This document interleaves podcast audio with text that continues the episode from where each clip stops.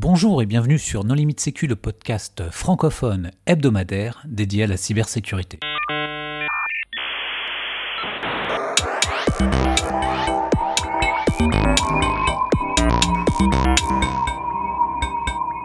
Alors aujourd'hui, nous allons parler de logiciels vulnérables, aussi appelés Vulnebin, avec Jean-Yann Boutin. Bonjour Jean-Yann. Bonjour. Pour discuter avec lui, les contributeurs No Limit Sécu sont Hervé Schauer. Bonjour. Nicolas Ruff. Bonjour. Et moi-même, Johan Hulot. Alors, Jean-Yann, on a déjà réalisé des épisodes ensemble, mais pour les auditeurs qui ne les auraient pas écoutés, est-ce que tu voudrais bien te présenter? Oui, bien sûr, mon nom est Jean-Yann Boutin. Euh, je travaille chez ICET depuis maintenant une dizaine d'années. Euh, J'étais chercheur en logiciel malveillant pour plusieurs années. Maintenant, depuis euh, peut-être deux ans, je suis directeur du euh, département de recherche chez ICET. Alors, un vulnbin, qu'est-ce que c'est? Alors, un vulnbin, c'est euh, un logiciel qui est vulnérable à un exploit et qui est utilisé par un attaquant pour obtenir une invisibilité complète ou presque quasi parfaite euh, sur un système qu'il a déjà compromis. Mais comment ça marche Ah, la bonne question. Donc, comment ça fonctionne exactement? En fait, ce qui arrive, c'est que lorsque l'attaquant a déjà accès au système, il va utiliser ce logiciel euh, qui est vulnérable, il va l'amener, donc il va lui-même le mettre sur le système. Et euh, c'est ce, logiciel qui va être lancé à chaque fois que le système va, par exemple, euh, redémarrer. Et ce logiciel va, à travers l'exploit, va déchiffrer les payloads qui sont, elles, malicieuses et vont exécuter les backdoors sur les systèmes. Donc, les vulnbins sont utilisés par, bien sûr, des, euh, des, acteurs malveillants qui sont assez avancés. Euh, donc, on parle ici d'APT euh, qui utilisent justement ces vulnbins-là pour rester le plus longtemps possible non détectés chez leur cible. Et la plupart du temps, ces vulnbins sont utilisés à des fins de cyberespionnage. Et alors, ils sont utilisés pour quoi? Pour faire de l'escalade de privilèges ou pour euh, euh, gérer la compromission? Ils servent à quoi en fait? Donc, euh, non, en fait, c'est exclusivement pour réussir à contourner les systèmes de détection qui sont déjà disponibles euh, sur les réseaux. Euh, donc bien sûr, euh, ces vulnbins, celles que nous, avons trouvées, qu'on va discuter un peu plus tard dans les campagnes qui ciblaient des institutions gouvernementales, ces logiciels vulnérables étaient utilisés en fait uniquement pour justement cacher les euh, payloads qui, elles, étaient malicieuses. Donc, la seule chose qui était détectable, si on veut, sur le réseau, était en fait ces logiciels qui étaient euh, vulnérables à ces, exploitations-là et on a vu des, vieux vieux binaires qui ont été utilisés, donc des, binaires qui dataient de Windows XP, euh, mais qui étaient bien sûr euh, légitimes et qui étaient aussi euh, crédibles. Donc la plupart des, systèmes de sécurité, par exemple, vont avoir confiance dans ces DL qui sont parfois signés même par, par Windows et en fait qui peuvent être abusés, qui peuvent être exploités par les, attaquants pour justement euh, cacher leurs différentes backdoors, leurs différents outils dont ils ont besoin pour mener à bien leur campagne de cyberespionnage. Mais ce sont des vieux binaires qui sont légitimes et qui sont déjà sur le système, ou qui ce sont des vieux binaires qui sont pas sur le système, qui sont remis dessus euh, par l'attaquant euh, en sachant que comme c'était un binaire qui existait dans Windows XP, personne verra qu'il a remis euh, ce truc-là, qui a une faille de sécurité dedans. Que, que, que comment ça ouais, marche Exactement. Donc c'est des, euh, des binaires qui sont amenés par les, les attaquants, par le, le traducteur sur, sur le système. Euh, et c'est pour ça, nous, on fait que un peu le, le, le schéma de pensée, c'est que c'est l'évolution des lolbins. Donc, euh, c'est un peu de là que vient le nom aussi de Volbin, Lolbin. Euh, donc, euh, bien sûr, maintenant, on connaît... Attendez, Lolbin, Lolbin, c'est des binaires qui font rigoler C'est... Exactement, oui. Donc, Living off the Land, c'est un terme qui a été... qui, qui, a, qui, a, été dit pour la première fois, je crois, en 2013 à DerbyCon, à une conférence de sécurité aux États-Unis. Et en fait, ce que ça consiste, c'est que les attaquants vont utiliser des lolbins pour justement mener à bien leur campagne tu, en tu... utilisant uniquement des logiciels qui sont euh, légitimes, euh, qui ne sont pas vulnérables, mais légitimes. En... Tu peux traduire en français euh, l'olbin? Living off the land, euh, comment on pourrait traduire ça en français? Euh, Se nourrir sur la bête. Se nourrir sur la bête, c'est bon. Donc utiliser des ressources qui sont déjà présentes sur le système. Pour justement parvenir à leur fin. et donc, les lolbins, bon, au départ, c'était une pratique qui était plus ou moins courante. maintenant, tous les acteurs malveillants, que ce soit du crimeware ou du cyberespionnage, utilisent ces techniques-là pour justement mener à bien leur campagne et rendre les détections plus difficiles. Euh, ça permet entre autres de faire ce qu'on appelle des euh, fileless, donc euh, des, euh, des, campagnes qui n'utilisent pas du tout de logiciels malveillants, qui vont utiliser uniquement des outils qui sont disponibles sur le système. Et donc ce qu'on a vu à travers les années, c'est les acteurs qui bon, faisaient du cyberspionnage, mais aussi beaucoup les acteurs qui font du, cybercrime, des ransomware et autres, qui utilisaient ces outils. Et on a vu à travers les années, bon, certains de ces attaquants qui ont tenté d'amener eux-mêmes ces outils sur les, euh, les systèmes qu'ils avaient déjà compromis, euh, donc les lolbins dont ils avaient besoin pour mener à bien leur campagne.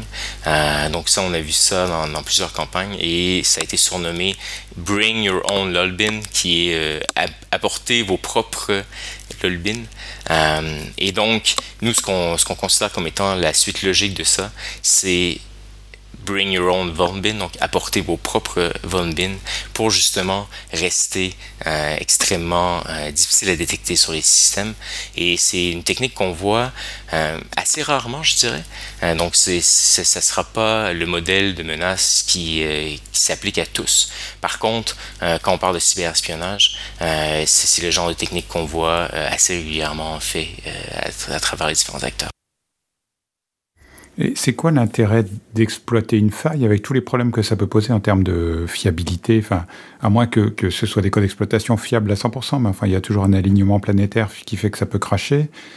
Par rapport à utiliser un, un lolbin bien connu comme certutile.exe par exemple, ou voilà, un truc qui est 100% disponible sur toutes les versions de Windows, 100% fiable et qui va juste télécharger et exécuter un programme par exemple. Quel, est l'intérêt de passer à cette étape supplémentaire plus compliquée et potentiellement moins fiable? Donc, euh, les, les, cas que nous avons documentés, euh, c'est des, des, des, logiciels qui euh, étaient apportés sur le système et qui étaient extrêmement, euh, qui, qui, étaient très fiables en fait, parce que l'exploitation qui était euh, qui était présente dans l'application nécessitait pas des de, très grands moyens de, de shellcode ou quoi que ce soit. Et en fait, euh, l'avantage que ça procure, c'est que c'est extrêmement euh, difficile à identifier. Euh, par exemple, quand on parle de, de l'olbin, c'est une technique qui est extrêmement connue maintenant. Il y a des listes de l'olbin qui existent. Bon, vous avez mentionné Certutile. les, les défendeurs savent exactement ce, qu'ils doivent chercher sur les réseaux. par exemple, si on a un NDR, on va probablement avoir des alertes sur les lolbins qui sont les plus connus. par contre, au niveau des vonbins, c'est quelque chose qui, selon nous, manque beaucoup de, recherche. Donc c'est quelque chose, c'est pas un sujet qui est très exploité. On sait que certains acteurs malveillants l'utilisent et euh, on considère qu'en fait les défendeurs sont dans une position extrêmement précaire face à cette menace. Et c'est ce qui pousserait selon nous les acteurs malveillants à les utiliser, étant donné que euh, par exemple si on utilise une vieille version euh, d'une DLL de Windows XP. Euh, les, les, les, les solutions de sécurité qu'on utilise sont pas en mesure justement euh, d'avoir une alerte sur une vieille version de DLL, euh, comme par exemple est signée, elle est aussi très connue, donc elle a une bonne réputation.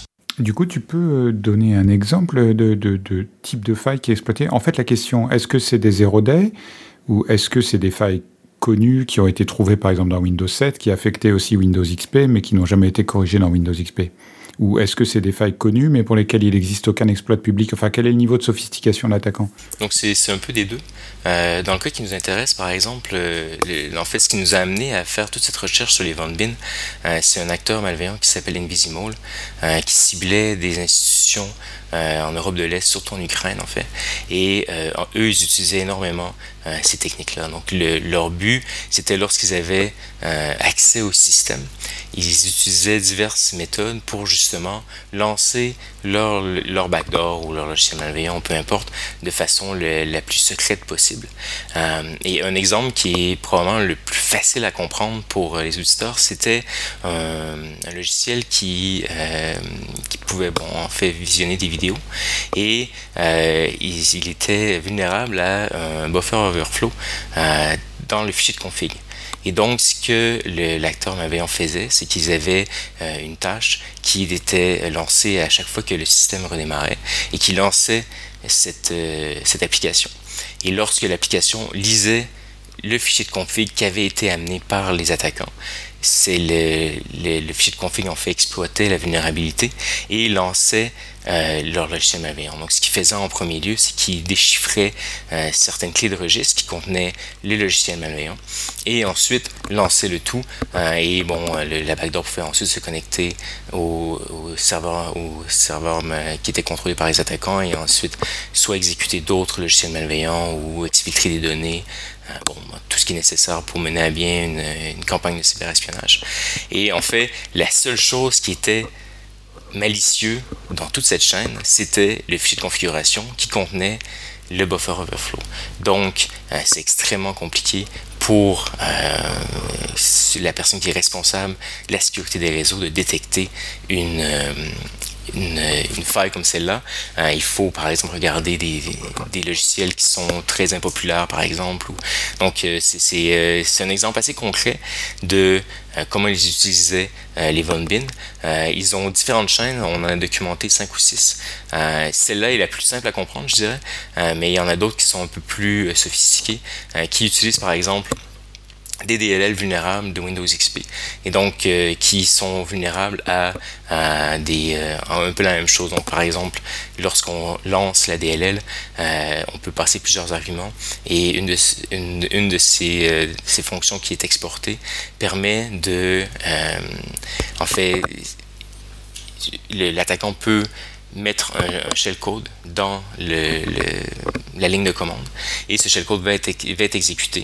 Et donc, euh, tout, ce qui est, tout ce qui est malicieux sur, la, sur le système, c'est en fait la ligne de commande qui contient euh, le shellcode, qui lui va ensuite utiliser euh, différentes API, API de, de, Windows pour déchiffrer les contenus dans les registres. Et, donc, ça rend la tâche de sécuriser le réseau extrêmement difficile, de détecter cette intrusion extrêmement difficile aussi. Et, mais pour les EDR, ça change quelque chose aussi? Donc pour les EDR, c'est intéressant comme question parce que euh, bien sûr, euh, quand on pense euh, à, tous ces sujets, nous on, fait la recherche, on regarde un peu qu'est-ce qui s'est passé et ensuite on essaie de mieux comprendre comment on pourrait justement se prémunir face à, de telles attaques. Et au niveau des EDR, clairement, il y a certaines règles qui existent qui pourraient être utilisées contre ces vulnbin. par contre, nous ce qu'on discute et ce qu'on voit, c'est que le sujet des Von n'est pas du tout euh, discuté. Et euh, au final, les défendeurs sont pas, ne savent pas euh, que cette technique pourrait être utilisée par des acteurs malveillants. Mais si on retourne au niveau des EDR, définitivement, on pourrait penser à des règles comme voir par exemple, est-ce que j'ai sur mon système une version antérieure d'une DLL de Windows, donc c'est quelque chose qui pourrait permettre de détecter ce genre d'attaque. on a vu Invisimo utiliser des DL qui étaient signés par Microsoft, donc qui sont définitivement légitimes. Euh, par contre, Windows utilise euh, un catalogue pour les signatures, donc il y a aussi moyen de savoir si cette signature est valide aussi pour euh, un système qui utilise Windows 10, par exemple, alors que cette, signature n'est valide uniquement pour Windows XP. Donc, il existe certaines, certaines règles qui pourraient être utilisées justement pour les EDR pour déterminer qu'un système pourrait être compromis de cette façon-là. Après, la différence entre faille connue et faille inconnue, elle est importante aussi, parce que il y a des scanners de vulnérabilité qui sont capables d'identifier, euh, ne serait-ce qu'avec le numéro de version de la DLL, euh, de savoir que c'est une version qui correspond à une version vulnérable et de, la remonter. Alors que si tu exploites des failles inconnues ou au moins sans CVE, là, tu peux même pas utiliser ton scanner de vulnérabilité traditionnel pour remonter tous les binaires vulnérables. Je suis, tout à fait d'accord et en fait, euh, c'est pour ça que je suis heureux de, parler de ce sujet avec vous ce soir. C'est que euh, nous, on considère aussi qu'il y a peut-être un, manque d'intérêt euh, sur ce sujet des vieilles vulnérabilités. on a fait une présentation à RSA l'année dernière sur justement ce sujet et en fait, on voulait peut-être, je sais pas, voir peut-être intéresser la communauté des chercheurs à ce sujet et aussi à peut-être construire des ressources qui sont similaires à ce qui existe pour les lolbins. si, on voit, si on va sur le web, par exemple, et qu'on google les lolbins, on a plusieurs ressources qui existent. On a des sites qui listent l'ensemble des lolbins qui peuvent être utilisés de façon malicieuse. Euh, et pour les vulnbins, on pourrait avoir quelque chose de similaire où est-ce que lorsque on identifie, euh, par exemple, des, des, logiciels vulnérables, surtout ceux qui sont signés par Microsoft, parce que ça ajoute une, une couche de légitimité, euh, d'avoir une liste de ces, de ces logiciels vulnérables, ça serait déjà un bon commencement. Ensuite, les défendeurs, ils peuvent utiliser des trucs comme les Windows Defender Application Control, par exemple, pour justement empêcher que ces DLL ces exécutables soient euh, exécutés sur le système Windows euh, ou à tout le moins euh, empêcher leur exécution si euh, une certaine version euh, n'est pas euh, n'est pas atteinte. Donc c'est possible de déterminer ok en bas de la version 2 par exemple je veux pas que cette DLL soit soit exécutée sur mon système. Mais donc ces ressources là n'existent pas à, ce moment-ci. Mais oui je suis tout à fait d'accord que comme ils utilisent nous ce qu'on a vu qu'ils utilisaient des one day donc c'est beaucoup plus facile de, se défendre lorsqu'on connaît justement le problème et est-ce que dans un EDR, tu pourrais créer une règle qui dit, voilà, si j'ai un exécutable qui a été récemment uploadé sur la machine, et qu'en plus, tu vois, tu pondères cette règle en disant, si en plus cet exécutable est ancien, alors bah, j'augmente le, niveau de risque sur cette règle. C'est possible ça? Oui, tout à fait. Et je, pense que lorsqu'on parle d'EDR, euh, une autre solution serait de justement euh, en fait, savoir ce que certains processus font. Donc, si par exemple, on reprend le cas euh, du, du, lecteur de vidéo dont je parlais euh, précédemment, si par exemple on voit des connexions réseau de ce processus-là, et clairement il y a quelque chose qui, euh, qui, pourrait être qui pourrait nous, nous, nous, laisser comprendre que un acteur malveillant est en train de faire une campagne de cyberespionnage sur nos réseaux. Euh, donc oui, définitivement, il y a plusieurs règles qui pourraient euh, être utilisées au niveau de l'EDR pour justement euh, faire ça. quelque chose qui est intéressant aussi, on parlait précédemment de pourquoi les attaquants utilisent par exemple des, vieilles vulnérabilités, des, vulnérabilités de Windows XP ce qui est important de se rappeler aussi, c'est qu'il y a beaucoup des mécanismes de sécurité qui n'existaient pas à cette époque. Euh, et lorsqu'on amène une DLL sur Windows 10 par exemple, de Windows XP, euh, des trucs comme la SLR ne, seront pas mis par défaut et tout. Euh, donc il y a un certain avantage aussi pour les cybercriminels d'utiliser ces vieilles versions.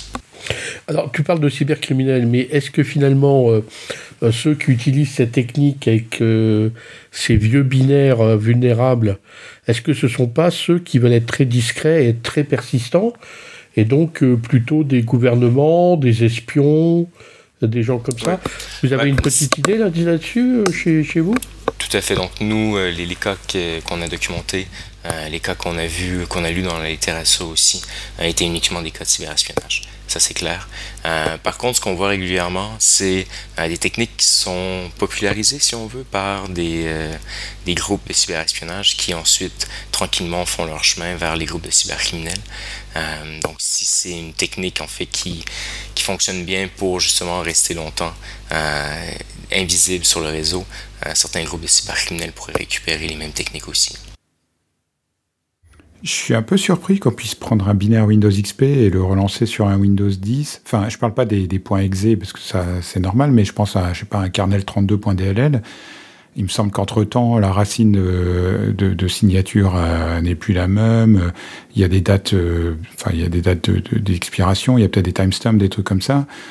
Euh, est-ce qu'il n'y aurait pas aussi un coup à jouer là-dessus? Est-ce qu'avec AppLocker ou, les évolutions plus récentes, est-ce qu'on pourrait pas je sais plus comment s'appelle la WDAC, est-ce qu'on pourrait pas dire euh, tous les tous les binaires qui ont été signés avec cette vieille clé Microsoft euh, des années 90 euh, ne sont plus valides sur le système Définitivement, avec WDAC, c'est quelque chose qui serait possible. nous, ce qu'on avait vu, par exemple, sur les vieilles DLL Windows XP qui avaient été utilisées dans, les campagnes d'Invisimal, en fait, ils utilisaient, ils amenaient même les run DLL 32 de WinXP parce que sinon, ça fonctionnait pas. donc, il, y a quand même beaucoup de, vieux, vieux logiciels qui doivent apporter sur le système pour justement rendre possible ces attaques-là. Donc, euh, si effectivement on est, on, activement recherche ce type d'attaque, définitivement qu'il existe plusieurs règles qu'on pourrait penser pour justement détecter ces intrusions. quelque chose qui est intéressant qu'on n'a pas mentionné encore, je vous disais, bon, c'est pour avoir une invisibilité parfaite et justement permettre euh, aux attaquants d'utiliser ces vulnbins pour déchiffrer les euh, logiciels malveillants qui, eux, vont être utilisés pour euh, mener à bien leur campagne de cyberespionnage. ce qui est intéressant, c'est qu'ils utilisent les API de, de, Microsoft, des cryptos, qui permettent en fait de chiffrer le, contenu malveillant avec une clé qui est bon, unique au système qu'ils qu'ils infectent. Et à ce moment-là, ce que ça implique, c'est que c'est une réponse d'incident est nécessaire justement pour reconstruire les pièces du puzzle. Et on a eu d'ailleurs beaucoup de plaisir avec, euh, avec ce cas. Donc c'est une collaboration étroite avec euh, les, cibles pour justement récupérer euh, non seulement les parties qui sont chiffrées, mais aussi avoir leur collaboration pour réussir à déchiffrer les différentes étapes de la chaîne. Et euh, ouais, ça rend le, la recherche beaucoup plus longue, et beaucoup plus soutenue de notre côté aussi, euh, justement parce qu'on ne peut pas seulement récupérer les fichiers et tout faire de notre côté. Et comment est-ce que tu penses que ça va évoluer? Est-ce que tu penses que ça va être utilisé par les acteurs de ransomware, par exemple? Très bonne question. J'ai pas de boule de cristal à m'apporter malheureusement, mais je crois que dans, dans, le cas des ransomware, comme la tendance est surtout d'avoir accès au système et de déployer tout de suite les ransomware euh, le plus rapidement possible. Euh, ils recherchent pas nécessairement euh, l'invisibilité, donc ils recherchent pas de, ne pas se faire détecter. En fait, le but, c'est justement de se rendre visible et de dire à la société qui a été frappée, bon, ben, vous ne devez euh, une rançon pour récupérer vos logiciels. Donc, pour le ransomware, je crois pas que c'est quelque chose qui pourrait être utile. Par contre, on pourrait penser à, d'autres types de malware qui, eux, pourraient euh, bénéficier de, ces techniques. Euh, par exemple, je sais pas, euh, est de retour. on pourrait penser, par exemple, si un, un spammer veut utiliser une machine le plus longtemps possible, c'était quelque chose qui pourrait euh, être euh, envisageable pour eux. Par contre, euh, comme Nicolas l'a mentionné, le degré de sophistication est quand même beaucoup plus élevé. Lorsqu'on parle de logiciels vulnérables, on parle de, beaucoup de choses qui peuvent justement peut-être moins bien aller. L'exploit ne peut pas être, peut fonctionner à tous les coups. donc, ça prend quand même une volonté de d'investir des ressources assez importantes pour justement obtenir cette invisibilité-là. Euh, donc certaines campagnes de cybercriminels, des cybercriminels pourraient justement bénéficier, euh, mais je ne crois pas qu'on va voir ça euh, aussi, aussi, aussi présent dans les... Est-ce que cette technique de vieux binaire, elle est facilitée par les versions successives de, de Windows? Parce que finalement, on pourrait imaginer euh, utiliser ça sur euh, d'autres, euh, la même technique sur d'autres systèmes. Et ce qui se passe sur d'autres systèmes, souvent les bibliothèques, les binaires ne changent pas de nom. Hein, ce qui est le cas plus souvent sur, sur Windows. Parce que finalement, cette technique avec des vieux binaires vulnérables, ça pourrait marcher sur d'autres OS. Est-ce que tu l'as rencontré ailleurs? Nous on a vu uniquement sur Windows, mais oui, définitivement c'est quelque chose qui pourrait être, euh, qui pourrait être reproduit sur euh, n'importe quelle plateforme. Euh, en fait, le, concept de, de Von Bin s'applique sur tous les, anciens logiciels qui seraient vulnérables à une, qui contiendrait une faille qui pourrait ensuite être utilisée justement pour lancer n'importe quel logiciel malveillant. donc oui, définitivement, on pourrait voir ça sur d'autres plateformes. Donc voilà, il faut chercher euh, sous Linux euh, quel binaire n'est plus utilisé, prendre une ancienne version dont on connaît une faille et hop, le tour est joué. Et c'est vraiment l'utilisation qui, qui, nous, on, a vu, c'est vraiment euh, un, peu une étape. Donc c'est utilisé comme un, point d'accès pour lancer la, véritable backdoor ou la, ah bah oui, c'est la discrétion. Tout à fait. Alors, euh, pour déraper sur un sujet un petit peu connexe, euh, il y a aussi des logiciels vulnérables très intéressants qui sont euh, les drivers, les pilotes en mode noyau. Et c'est très utilisé dans le monde du, de la triche sur, dans les jeux, hein, puisqu'il y a plein de pilotes logiciels qui sont officiels, signés, enfin des, des, des, des, pilotes de VirtualBox et autres, et qui permettent d'avoir des accès en lecture-écriture au noyau. Est-ce que c'est des choses que vous voyez aussi ou est-ce que c'est du pur userland, les vulnbins Alors, on fait une distinction entre les, drivers qui sont vulnérables et les vulnbins parce que dans le fond, les drivers qui sont vulnérables, habituellement, l'objectif principal est justement, ultimement, d'avoir un droit administrateur sur, sur, le, sur la machine. Euh, la plupart du temps, ça va être euh, un logiciel qui va exécuter en kernel et qui va ensuite injecter du code euh, userland pour justement devenir administrateur sur le système. Et nous, on fait une distinction en fait pour les drivers qui sont vulnérables et les vulnerabilities qui sont utilisés pour avoir une visibilité complète sur le réseau. Mais vous avez tout à fait raison de dire que euh, les, drivers vulnérables sont aussi euh, très utilisés. Euh, on a vu pendant des années sur là un groupe de cyberespionnage qui utilisait un driver de VirtualBox pour justement obtenir du, plus, de, privilèges sur un système. C'est quelque chose qu'on voit encore. En fait, c'est intéressant. On a publié sur Wave Security, euh, notre blog corporatif, un white paper sur les drivers vulnérables euh, qui en fait justement des drivers qui sont utilisés pour obtenir plus de, de, droits et d'installer différents, différents trucs sur, sur le système. mais nous, c'est ça, on fait vraiment la distinction entre les deux. Ok, alors si on pousse le concept encore plus loin, il y a une autre, euh, une autre catégorie dans laquelle qu'on pourrait appeler des vulnbins en, en tordant un peu le concept, c'est le downgrade de firmware.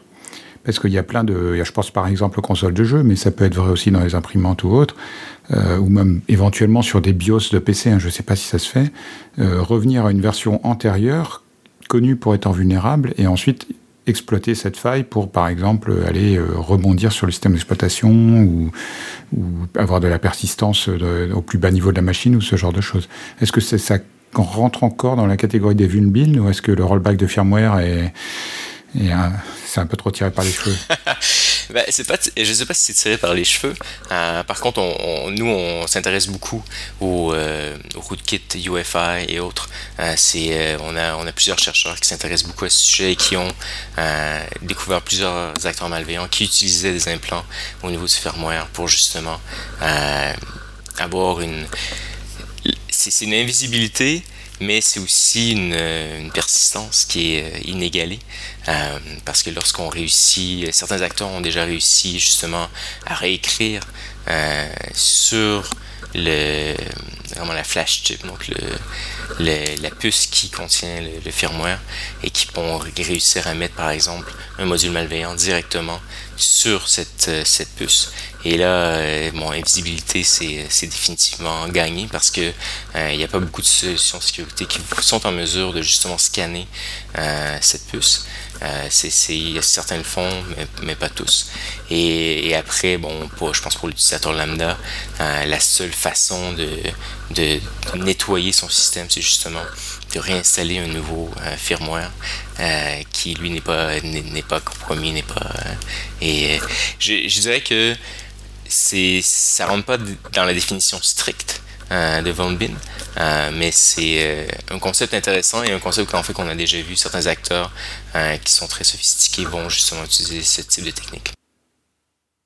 Bah, il y a eu un cas assez récent avec un firmware de système de, BMS, enfin je crois que c'était un HPILO pour être précis, donc un système de management out of band de serveur, en Iran qui a été euh, compromis au niveau euh, firmware et ça c'est publiquement documenté. Je veux dire, on trouve des, rapports sur Internet. Hein.